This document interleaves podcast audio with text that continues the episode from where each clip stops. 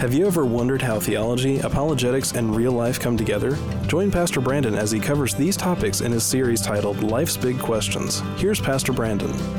I've sort of been just in the same vein on Wednesday nights with this series, Questions, Life's Big Questions, dealing with various topics, uh, some cultural issues, most theological issues, doctrinal issues, hard topics, things that perhaps we might not necessarily really be able to tackle uh, in an in depth kind of a way on Sunday.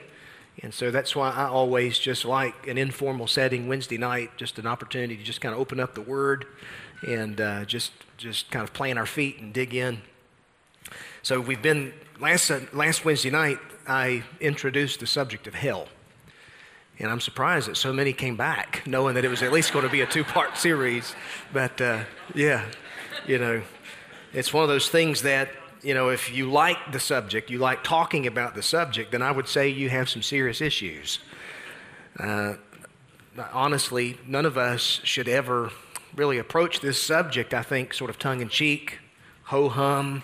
But this is a very serious subject. We talk about life and death, and you talk about judgment. Heaven is a very real place for those who know Jesus, but hell is a very real place for those who die in their sins. And so it's a reality that uh, we're presented with in Scripture. And Spurgeon said that no person, no man, no preacher should ever preach on the subject of hell and judgment without tears streaming down his cheeks. And I thought that was a really appropriate statement there because, you know, uh, it's, it's, it's, it's the souls of people who are made in the image of God that we're, that we're dealing with here, we're talking about. So I, I want to pick that subject right back up. And um, let me just kind of give you just a few things that we looked at last week to begin with. Again, hell is a subject that we should never talk about with a yawn or a lack of concern. Okay? And so, just your introduction there on your study guide, if you have that tonight, we should never come to this subject, you know, sort of lackadaisical, but, um, but sober minded. It's a truth that we approach uh, sober mindedly. And it's also true that down through the centuries of time, people have tried to explain this subject away.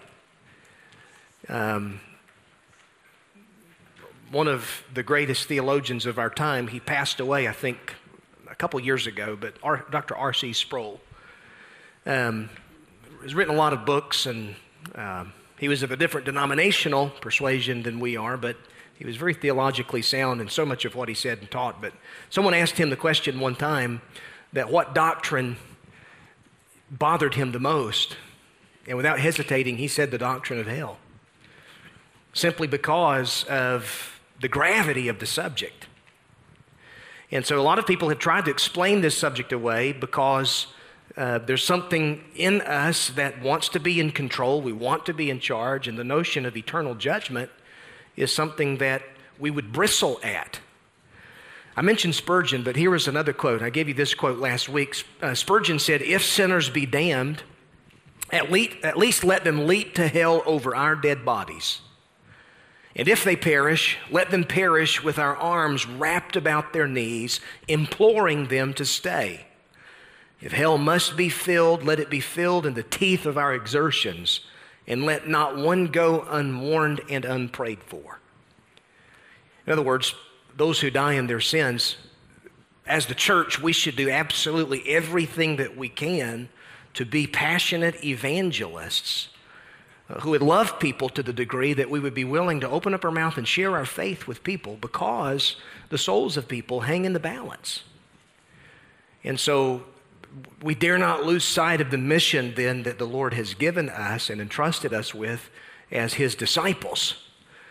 And, and the idea of an eternal hell should be something that spurs us on, that, uh, that motivates us, uh, that serves as an impetus to us to open up our lips and verbally share the good news of salvation with people who don't know Jesus. And so we'll talk a little bit more about that here in just a moment. So, the subject of hell is one of those issues we can't afford to be wrong on because there's so much at stake here. So much is hanging in the balance. Now, basic definition what do we mean when we talk about hell, the subject of hell. Uh, is hell a literal place? Is sort of the question that we're, we're, we're sort of framing this, answering that question. And the Bible does teach that hell is a literal place. And eternal judgment is indeed a doctrinal truth. And so, a basic definition hell is a place of eternal punishment where the ungodly will eternally experience God's righteous retribution against sin. You look at that definition and you look at those three bold words there. You've got the word punishment to just sort of frame what hell is. Uh, ungodly, uh, those who die in their sins, uh, those who are outside of Jesus Christ when they die. Uh, that sort of answers the question who is it that will be in hell? And then retribution. Retribution against sin. What is, what is the experience of hell like? What, what will people experience there? When we read about fire, we read about uh, weeping and gnashing of teeth, and you read about hell being a place where the worm dieth not, and all of this that Jesus, by the way, Jesus had more to say about hell than anybody else. Uh, Jesus, people say, well, fire and brimstone preaching isn't my kind of preaching. Well, you probably don't like the Jesus who's presented in the Gospels then, because nobody in Scripture had more to say about the subject than Jesus did. So, with that in mind, why don't we just look at something that Jesus did, in fact, say about hell in, in the Gospel of Luke, chapter 16? If you've got your Bible, go ahead and turn to Luke chapter 16.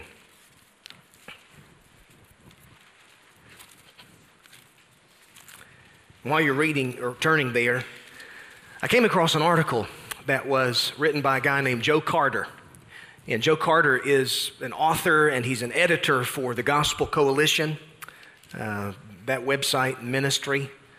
But this article sort of pointed out how a significant portion of practicing Christians seem to reject personal evangelism. And the reason for this, according to the research that they had done, and there was some Barna research that was also referenced, but the reason that many are rejecting a practice of personal evangelism uh, is because they've also rejected the doctrine of a literal hell, which would make sense. If there is no hell, then there is no real need to get with it when it comes to the Great Commission. There's no real importance for us to verbally share the gospel if there is no hell. If everybody's going to heaven, you know, or if if this idea of hell, someone says, well, it's annihilation, and, and a person dies, and they die outside of Christ, they die, they cease to exist, but there is no hell. Some people believe that, even though that clearly rejects the plain teaching of Scripture. But you could see how this disappearance of an understanding of the doctrine of hell also leads to a disappearance of fervent personal evangelism in the lives of believers. And so that was the research. Uh, listen to this. According to the research, and this was in this article that I read, almost half of all millennials, those ages 20 to 34, say that it's wrong to share one's beliefs, as do more than one in four Gen Xers, uh, one in five boomers, and elders.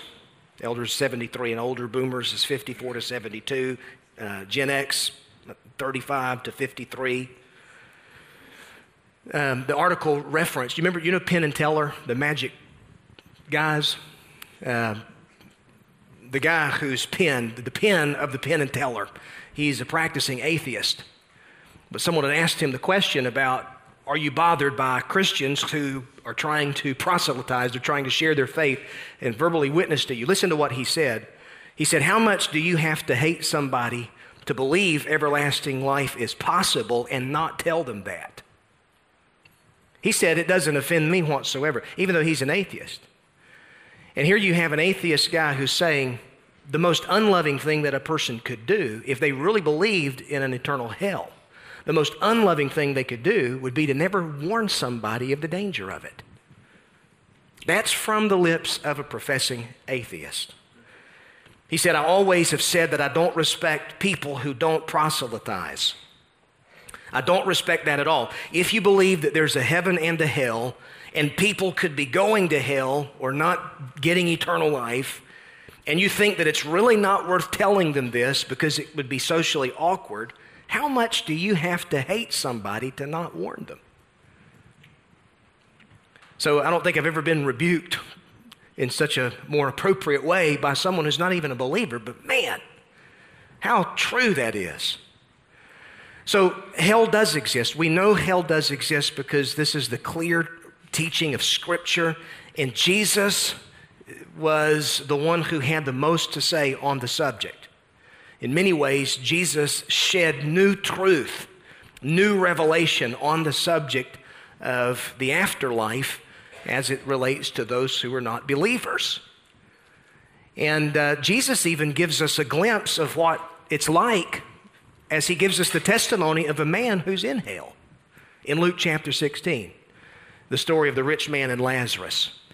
Now, I've often heard this referred to as just a parable. This is a parable that Jesus told. You know, there's some folks who think that this wasn't a parable at all, that it was actually a literal story that Jesus was telling of something that he knew that had happened or whatever. Uh, it has all of the characteristics of a parable, although it's just not specified in the text that this is a parable. I tend to believe that it's a parable. But at any rate, here in this passage of Scripture, Jesus gives us a vivid description of what judgment is like for a person who is in hell. And so you look there in Luke chapter 16, verse 19. The Bible says that there was a rich man who was clothed in purple and fine linen and who feasted sumptuously every day.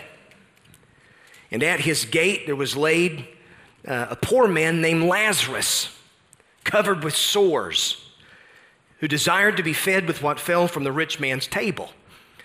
Uh, moreover, even the dogs came and licked his sores. And the poor man died and was carried by the angels to Abraham's side or Abraham's bosom. The rich man also died and was buried. Now, the Bible says, in hell or Hades. Remember, we talked about those Greek words last week. I'll, I'll get to that again in just a second. But in Hades, in hell, being in torment, he lifted up his eyes and he saw Abraham far off at Lazarus and Lazarus at his side. And he called out, Father Abraham, have mercy on me, and send Lazarus to dip the end of his finger in water and cool my tongue, for I am in anguish in this flame. But Abraham said, Child, remember that you in your lifetime received your good things, and Lazarus in like manner bad things. But now he's comforted here, and you're in anguish. And besides all of this, between us and you, a great chasm has been fixed, in order that those who would pass from here to you may not be able, and none may cross from there to us. And he said, Then I beg you, Father, to send him to my father's house. For I have five brothers, so that he may warn them, lest they also come to this place of torment. But Abraham said, They have Moses and the prophets. Let them hear them. And he said, No, Father Abraham, but if someone goes to them from the dead, they will repent. And he said to them, or to him, If they do not hear Moses and the prophets, neither will they be convinced if someone should rise from the dead. Now imagine, imagine the, the shock and the amazement of this first century crowd who were hearing Jesus give this insight into hell what the experience of hell is like. You, you look at this story, you've got two different men. You, you've got a man whose name is mentioned, Lazarus, and then you've got a rich man. Which, by the way, that name Lazarus, uh, it, it, um, it, it, it, comes from a Hebrew word that means God helps. It, it's closely kin to the word Eleazar, uh, the Old Testament name Eleazar. So you've got God helps.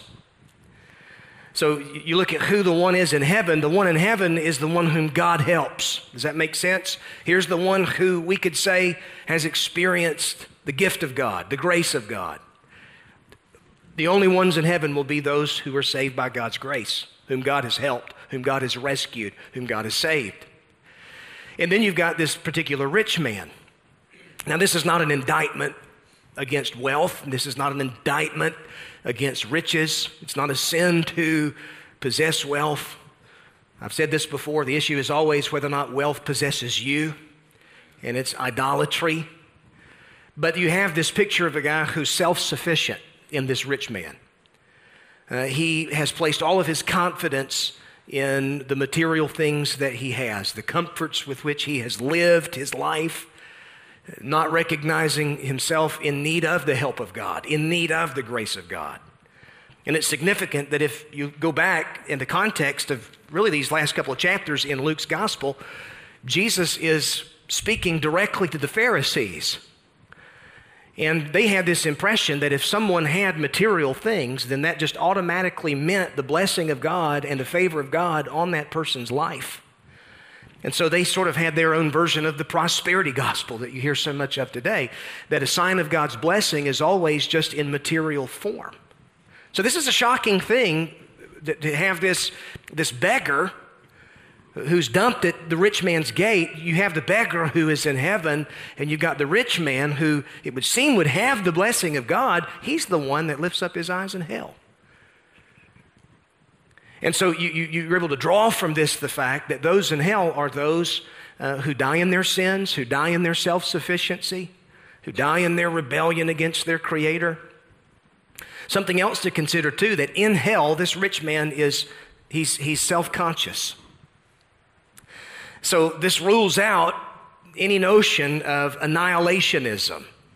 The idea that after death, a person who doesn't know Jesus just ceases to exist.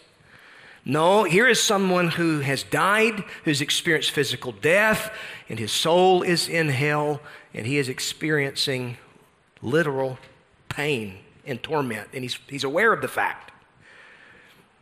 Something else to consider is that uh, he's able to understand the nature of the way that he had lived his life, the fact that he got it wrong. And so he's able to live with that sense of guilt. There's that sense of guilt and that sense of judgment that he's conscious of as he's lifted up his eyes in hell. Another thing to consider is that this man, if he could do it over again, he would be a passionate evangelist when it came to his family.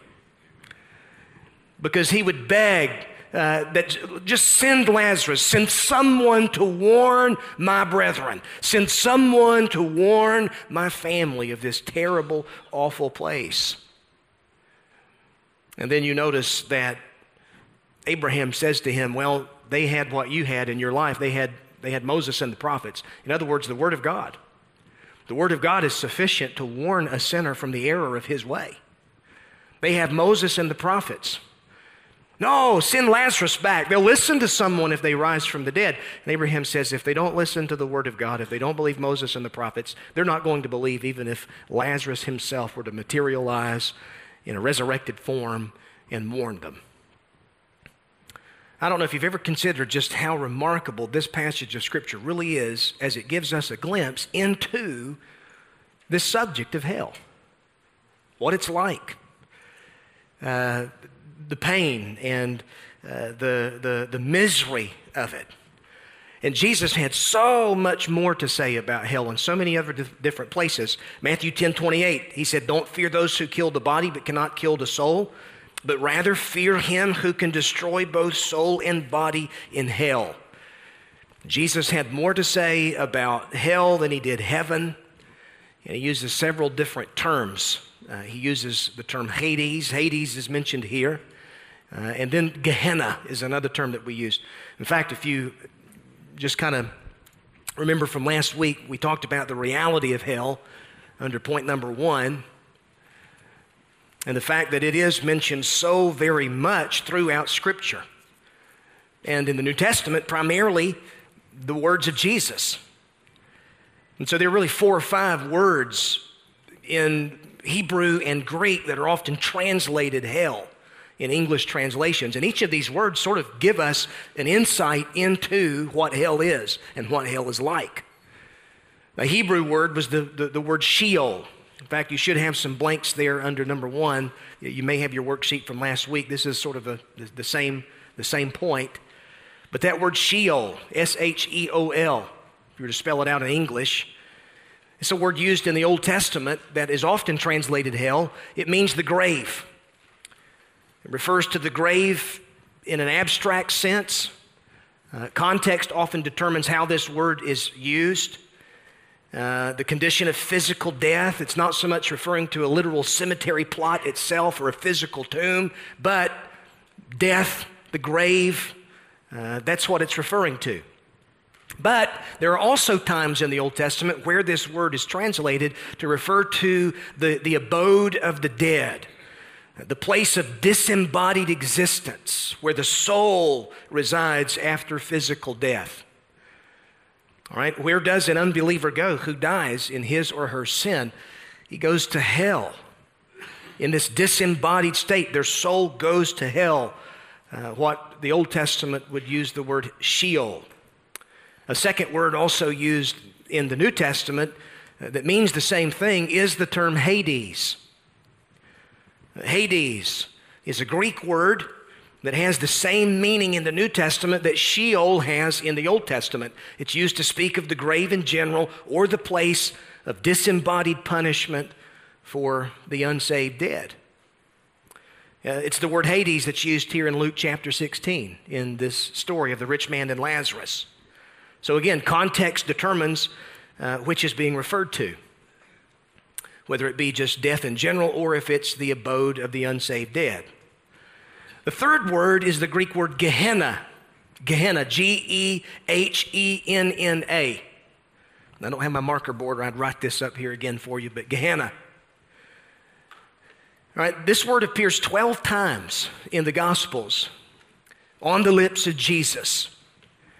And it, it came into Greek from, from, from Hebrew and Aramaic that actually referred to a literal place in Israel called the Valley of Hinnom.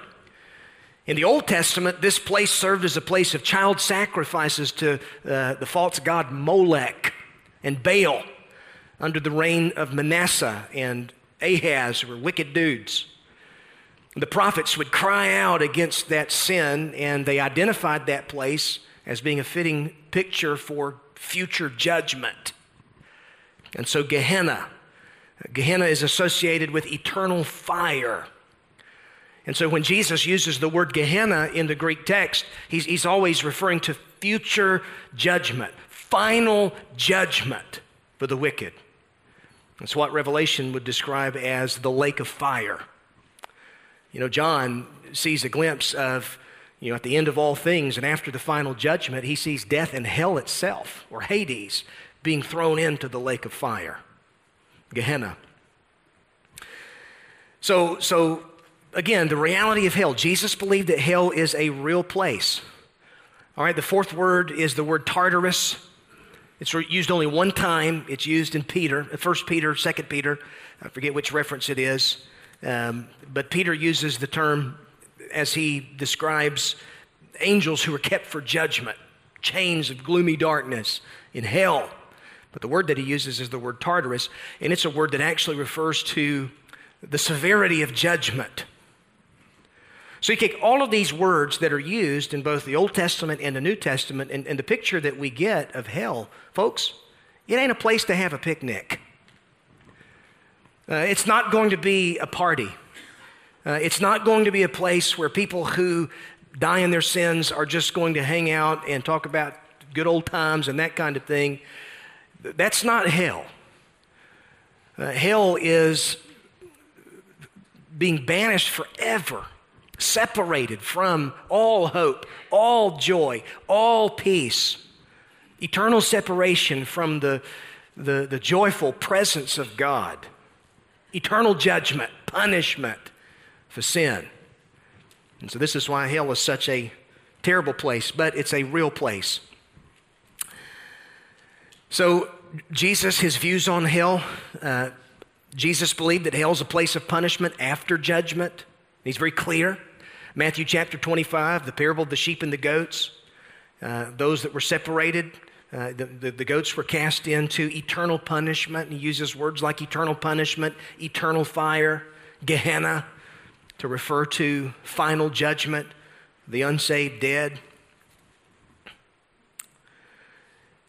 Often he uses the imagery of fire and darkness to describe hell.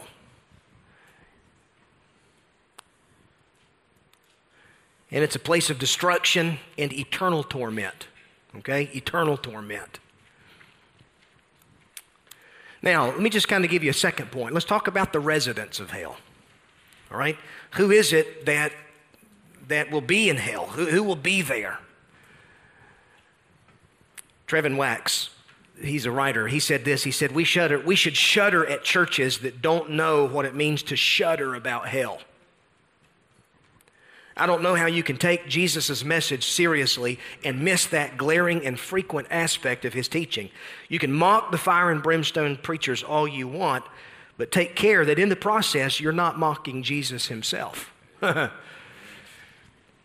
so, who is in hell? Who is going to end up at such a terrible place? Well, we say the wicked. Uh, those bent on doing evil, those who die in their sins. Which, by the way, it's amazing to me, nobody has a problem envisioning someone like Hitler in hell. Uh, those who've committed terrible crimes to fellow man, those who've uh, you know, done terrible atrocities to humanity, people have no problem whatsoever of believing that a person like Hitler ought to be in hell. But they have a hard time envisioning themselves being worthy of such judgment and deserving of such judgment. So, those who have done terrible things to humanity, they are deserving of hell in our thinking. But in short, folks, listen to me. Were it not for the grace of God, all of us would be there. All of us would be there. So, so be careful that you don't default back to this thinking of good, bad, and you know, maybe if my good outweighs my bad, then I'm not going to go to hell when I die. If my bad outweighs my good. No, the Bible says there is none righteous, no, not one. All have sinned and come short of the glory of God. God's standard is absolute perfection, perfect holiness, like you and I can't even begin to imagine. And there is not a single person alive, save the Lord Jesus Christ Himself, who has ever met that standard of perfection. Therefore, all of us are deserving of judgment because all of us have sinned. And so Jesus made perhaps the most important statement as far as who will be in hell when he said, um, uh, the unrighteous the unrighteous, they'll hear his pronouncement of judgment. He says this in Matthew 25 41. He says to them, Depart from me, ye accursed. Depart from me, accursed ones, into the eternal fire which has been prepared for the devil and his angels. Which, by the way, that tells us that hell was not originally created for human beings made in the image of God, but it was prepared for Satan and his angels who rebelled against God. And the devil failed miserably in that rebellion. And so there was prepared for Satan and his angels uh, a place to eternally remind them of the terrible consequences of spiritual rebellion. And so Satan chose to set himself in opposition to God. And there will be no resident in hell, whether demonic or human, who did not opt for spiritual rebellion against God. Because that's our default position when we come into this world, folks. We're born in sin. We're born alienated from God. We're born and we grow up. And listen, our default position is we shake our fist in the face of God until God in His grace save us. So this is this is this is humanity, and were it not for the grace of God, we would be there. And so I've heard it said this way the only thing that a person has to do to go to hell is to simply do absolutely nothing. Absolutely nothing. You, you can be a good and decent person. I mean, that this rich man that Jesus talks about in Luke 16, I have this idea that he was probably a decent person. He probably was well respected. People looked on what he had, and again, probably associated the blessing of God with all of his material. He may have been somewhat moral. I mean, we're not told any of those details, but we can sort of assume.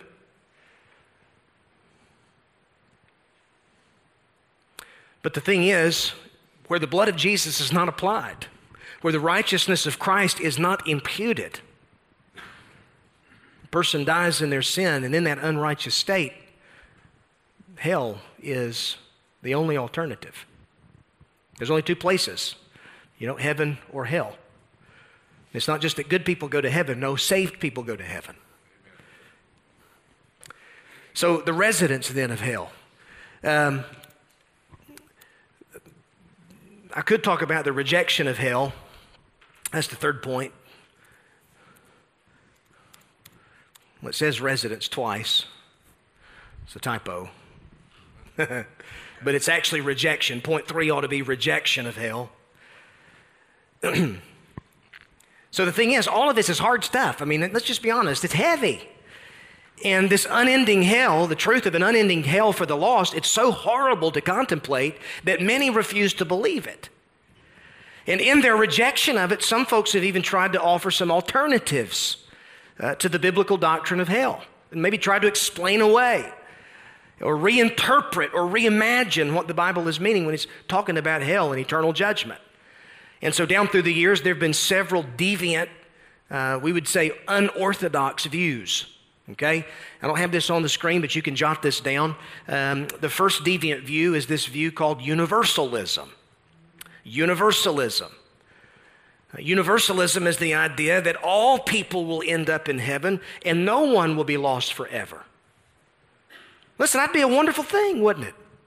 But it's just not what the Bible says because it fails to take into consideration the serious nature of sin and so it's called universalism because it affirms that all people will be saved. And it can sort of masquerade in several different forms. Uh, some people believe that the atoning work of Christ will be applied to all people, whether they believe or not. And so certain liberal, uh, you know, liberal expressions of Christianity, you've got some who say, well, you know, a really good Buddhist and a really good Muslim and a really good atheist and a really good Christian, that, you know, they, they, the blood of Jesus covers for all of them. That's just not what Scripture says. We know that's just contradictory of the plain teaching of Scripture. It's contradictory to the plain teaching and statements of Jesus. Jesus himself said, I am the way, I am the truth, I am the life. No man comes to the Father but through me. Some people would even say that people who die in unbelief. One form of universalism says that people who die in their unbelief, having never heard of Jesus, will be given an opportunity after death. And yet, there's no basis for that whatsoever in Scripture. So it's really someone who's trying to just apply philosophy and, and their own sense of understanding to, to, to just they're reimagining this doctrine of hell rather than just accepting what the Word of God says and Jesus Himself as the authority on the subject. So, universalism is one deviant view. Another deviant view is annihilationism. It's a big $5 word, but the word annihilate, annihilationism, it's the idea that the wicked will just cease to exist. You know, you've got some who hold to this view. A lot of Seventh day Adventists hold to this view. Uh, this idea that this annihilation could happen at death, physical death, it could happen in coming judgment, uh, it could happen after a finite period of time in hell. I mean, you know, what's a sufficient amount of time in hell? I mean, goodness. This is the idea of, you know, these passages in Scripture where Jesus talks about eternal judgment, eternal ruin or loss. Uh, their, their understanding of this is that, well, it's not so much the punishment and the pain that's eternal, but it's, it's the eternal state of non existence. And that's how they interpret that, which is just not what the text says. And again, this view fails to take into account how serious sin is. And so, if, if, if, there's an understanding or a misunderstanding about hell in our hearts and minds, you know, the thing is, folks, God takes our sin a whole lot more serious than we take our sin. God sees sin in, in an entirely different light than we. We tend to compare ourselves by ourselves as far as sin is concerned. But you compare one of us to an infinitely holy God. A, a God who is holy, who dwells in unapproachable light. Oh, so the seriousness then of sin, it's not it's not determined, you know, me looking at you and you looking at me, but rather this holy, infinite God has determined that sin is an infinite crime against His holiness. And an infinite crime demands infinite justice. which is why hell is eternal, because it's a crime against the eternal God. Yeah, one other deviant view would be this sort of this spiritualism, just a generic spiritualism, you know, that says, yeah, the lost will experience eternal punishment, but it's not physical punishment in a literal place of fire. The fire merely is symbolic and it just speaks of alienation from God. But again, that doesn't take into account the reality that both the righteous and the wicked experience resurrection. There will be a resurrection for the righteous, there will be a resurrection for the unrighteous. The righteous inherit the kingdom prepared by the Father, the unrighteous are cast into the lake of fire. And the language that's used as far as judgment, it's, it's, it's, it's physical in nature, it's spiritual in nature. It's painful. So, so that's the rejection then. Now, the reason. The reason for hell. Let me just kind of finish up with this the reason for it. All right, Jesus had a lot to say about it because it's the fate that awaits all people apart from him. Uh, because of Adam's sin, all of us are guilty and we deserve punishment. And contrary to popular belief, hell is not a place where God sends those who've been especially bad, but rather it's our default destination. We need a rescuer or we stand condemned. And so we're left with two options. We stay in our depravity and be eternally punished, or we repent. We submit to the Savior and we accept His gift of redemption. You know, one person has said this the one truth that allows me to accept the justice of hell is the indisputable certainty of the goodness of God. God is good, and He does all things well. And while this notion of hell may be difficult for one to grasp, Jesus is worthy of our complete trust. And His goodness would cause me to look ultimately not to hell, but to the cross. Because God's done something so that you and me and anybody else doesn't have to die and go to hell and experience eternal judgment. God's done something. He's given his son who came on an errand of mercy to taste hell for every man and every woman. To die on the cross in our place as our substitute. The only one who could make that sacrifice, the perfect Son of God, perfect in every way, the only one who could die for my sin, died for my sin so that I could be saved from judgment and wrath and hell. And so, so again, people say, well, does the punishment, though, does it really fit the crime? You know, how can sins in just this finite temporal life warrant an eternal punishment, an eternal judgment? You ever grappled with that yourself? A lot of people have. Why is it that that it's an eternal punishment whenever, whenever it was just sin done in a temporal life that, in comparison to eternity, was just so very brief.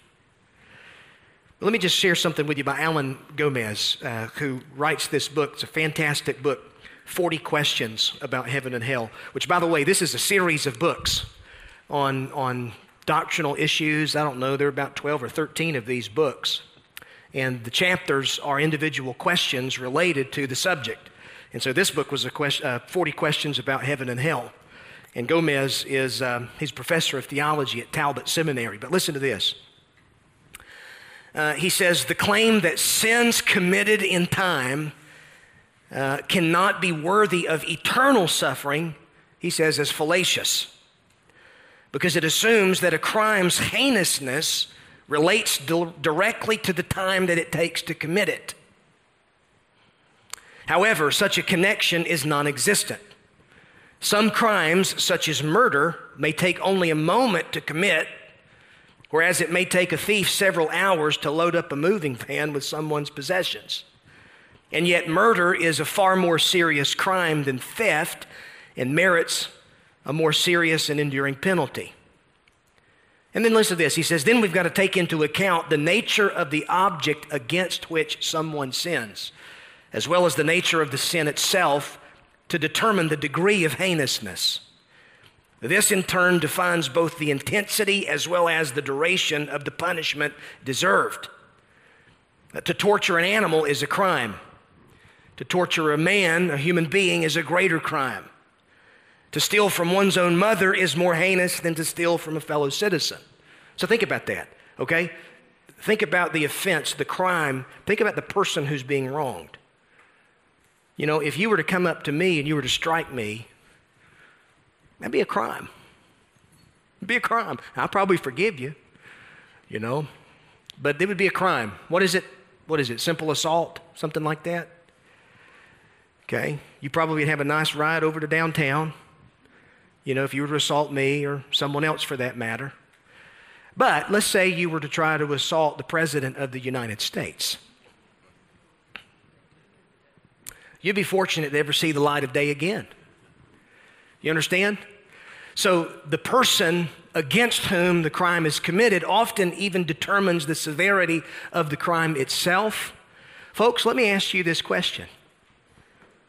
For those who have a hard time understanding the concept of an eternal hell, what is it like for a creature, a creature that gets its breath from a creator who's infinite, who's all wise, who's all powerful, who is in, holy like we can't imagine. What is it like for that creature to strike the Creator in the face or to shake his little fist of dirt in the face of the Creator Himself? Do you see what an infinite crime sin is against the infinite God? Therefore, it warrants infinite punishment in hell. And so, this idea well, does the, does the punishment fit the crime? Absolutely. When you consider the person who's being sinned against, and it's a holy God. But at the same time, folks, listen. Think about what this holy God has done to save you from that infinite punishment. Think about what this infinite God has done in, in entering into our messy world, living a perfect life in every way, and yet allowing the creature to nail him to a cross, to pull out his beard, to spit in his face, to heap insult upon him. There on the cross, the Son of God experienced separation from God the Father as the wrath of God was poured out on Jesus in my place. That's why there can be, you can find refuge in Jesus, salvation in Jesus, hope in Jesus. And neither you nor your loved ones have to die and go to hell. Now, listen, don't you think that ought to motivate us to share our faith like never before? The truth of eternal judgment. The fact that hell is a real place. Either you believe it or you don't. But the stakes are far too high for you to be wrong. Would you stand with me?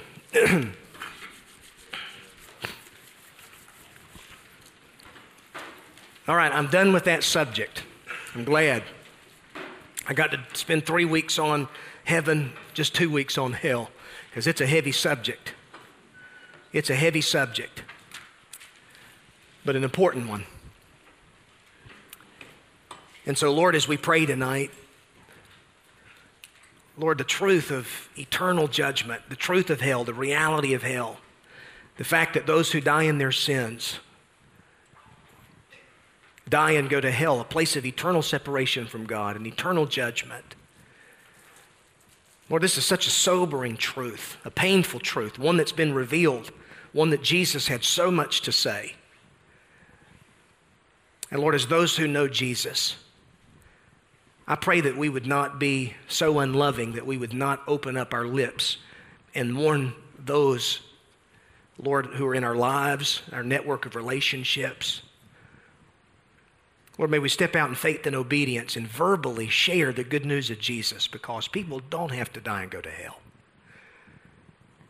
You've done all that's necessary, Lord, to save people from their sin and to save people from wrath.